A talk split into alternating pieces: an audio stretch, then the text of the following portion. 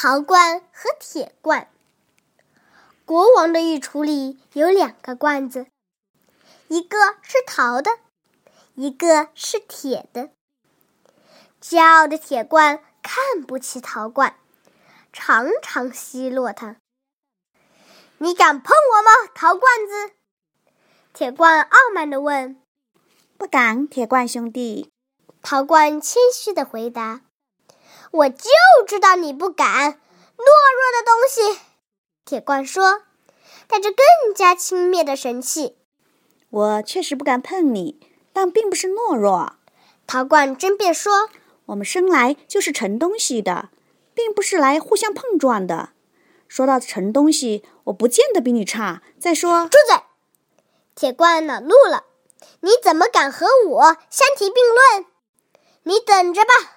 要不了几天，你就会破成碎片，我却永远在这里，什么也不怕。何必这样说呢？陶罐说：“我们还是和睦相处吧，有什么可吵的呢？”和你在一起，我感到羞耻。你算什么东西？铁罐说：“走着瞧吧，总有一天，我要把你碰成碎片。”陶罐不再理会铁罐。时间在流逝，世界上发生了许多事情。王朝覆灭了，宫殿倒塌了，两个罐子遗落在荒凉的场地上，上面覆盖了厚厚的尘土。许多年代过去了，有一天，人们来到这里，掘开厚厚的堆积物，发现了那个陶罐。哟，这里有一个罐子！一个人惊讶地说：“真的，一个陶罐！”其他的人都高兴地叫起来。捧起陶罐，倒掉里面的泥土，擦洗干净，它还是那样光洁、朴素、美观。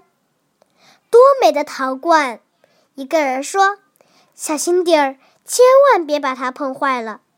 这是古代的东西，很有价值的。”谢谢你们，陶罐兴奋地说：“我的兄弟铁罐就在我旁边，请你们把它也掘出来吧。